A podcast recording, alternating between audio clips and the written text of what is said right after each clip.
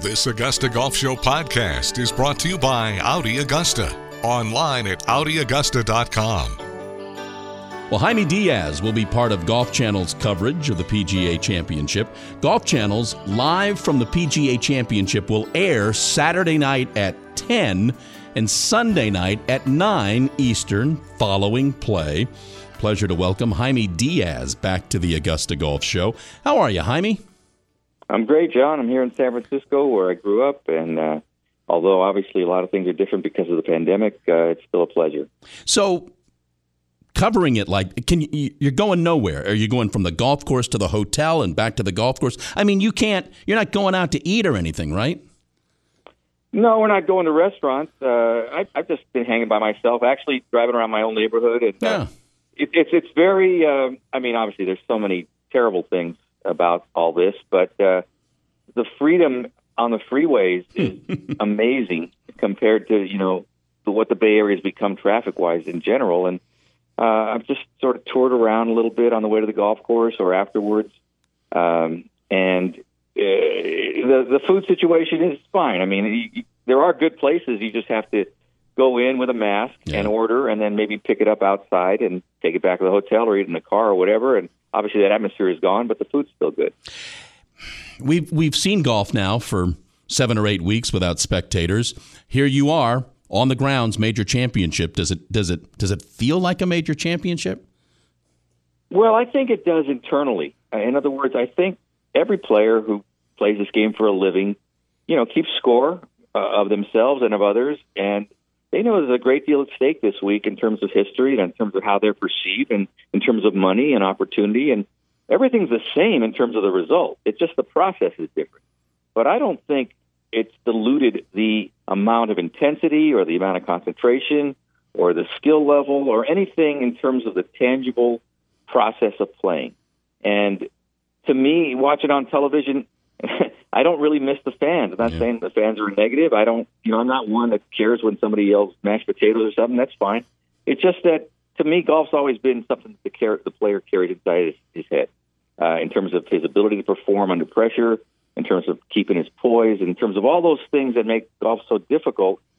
In terms of uh, you know waiting between shots and being ready when it's time to hit a shot, and just carrying that on for five hours, that's still a hundred percent the same, in my opinion.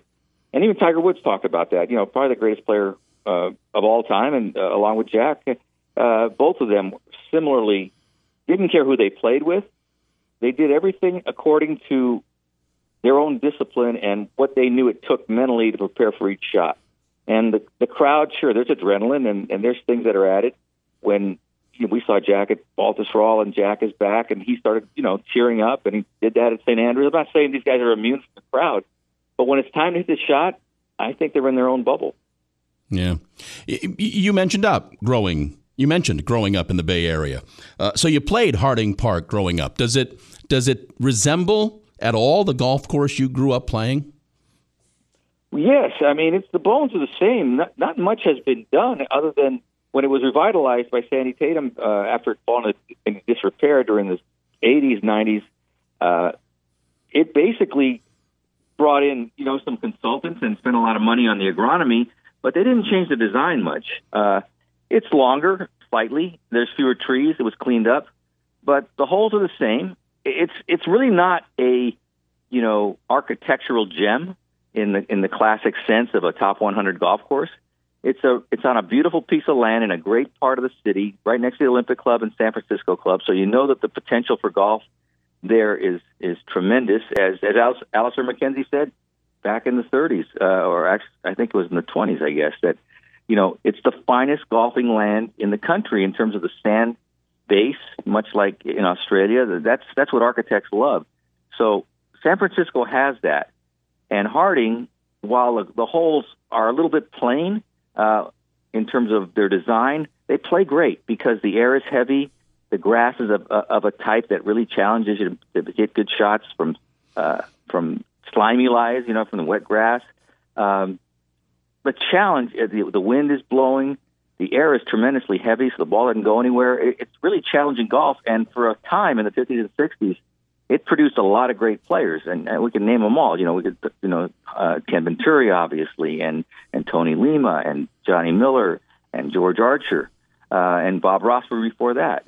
Uh, these guys all won major championships, and it's not an accident. San Francisco has the kind of um, inherent challenge in terms of the, the physical conditions of play that make a guy become a good player. We're talking with uh, Jaime Diaz here on the Augusta Golf Show. You mentioned Sandy Tatum. For the for the listener this morning that might not be familiar with Sandy, in sort of a Reader's Digest version, explain to the listener who Sandy was. Well, Sandy was an exceptional man, sort of a patrician. Grew up in in Los Angeles, actually. Uh, a wealthy father, but his father was a lover of sports, and Sandy had a close relationship with him, and he he got into all sports, but he got into into golf. Uh, and you know, I think he lived. Uh, I think his dad was a member at Wilshire, if I'm not mistaken. And he saw all sorts of things in L.A. You know, uh, I think he, I think Howard Hughes landed a plane on the fairway once carrying Katharine Hepburn. I don't know. There was just all kinds of celebrity stuff. So, but he, I, I do recall that he went to the 1936 Olympics um, and saw Jesse Owens win those four gold medals um, with Hitler in the in the stands. Uh, and he was a young man, but his dad let him go to uh, uh, this is more the Reader's Digest version, but he, it was an interesting life. He um, he remembered that uh, uh, very as a pivotal moment in his life, I think, in terms of you know seeing what what sports could do. And then he became uh, a good golfer at, at Stanford and had one week that was incredible. And it sort of speaks a lot about Sandy Tatum rising to the occasion. He was a, the third or fourth player on the Stanford team. He won the NCAA individual championship in 1942. And, uh, you know, he was a good player, not a great player. I think he later won the Dutch Open uh, on one of his travels to Europe uh, when probably were, you know, seven plus handicaps in in the field. Hmm. Uh, and I'm not denigrating him. I'm just saying he he he did he maxed out his own ability and and and then he came to San Francisco, became a very prominent attorney there, and got involved in the USGA uh, as as someone who was close to you know Joe Dey and Richard Tufts and all the all the poobahs of the game and ended up becoming the president of the USGA and was very influential. I mean, he had that famous quote at Winged Foot uh, when players were complaining about the course and saying that the the officials were trying to embarrass them. He said, "We're not trying to embarrass you. We're trying to determine. Uh, we're trying to identify. We're not trying to embarrass the best players. We're trying to identify the best players." And that sort of lived on as a maybe the best definition of what the U.S. Open is supposed to do. And then Sandy played in the San Francisco City um, as an attorney um, you know, just because he loved the game. I don't think he ever got in the championship flight or, or won a flight, but he just was a very avid amateur who played at San Francisco Club mostly and played at Cypress. And, you know, he was among mm-hmm. the elite in terms of uh, the, the people who influenced the game and, and, and had the commensurate clubs. But he loved Harding, and he hated what happened to Harding when it fell into disrepair. And he made it sort of a project because he had the connections and he had the political know-how um, and he knew, you know, how to influence the right people. Um, he made it happen uh, against all odds, really, uh, in a very complex city uh, and city politics here in San Francisco, where golf's not always the most popular thing because, you know, they've been strapped for money over the years. Obviously, it's a very wealthy city right now, but when Sandy was doing that, that was not the case, and he he went uh, upstream and, and found a way to do it. And and and Sandy recently, last year or two, passed away. So he did see it all come to fruition, right? Oh, absolutely, yes. I, the I, the pivotal, well, I'd say the pivotal, but the, the sort of the the uh, celebration moment was the 2005 uh, Amex uh, WGC event that came to Harding. It was the first pro event they'd had since the old Lucky International, and I think it ended as the San Francisco Open in 1969. And uh, it was a great hit. Harding played great. This redesigned, not redesigned, but refurbished golf course. And Tiger Woods and John Daly got in a sudden death playoff, and Tiger won. So it couldn't have been better in terms of uh, marquee value.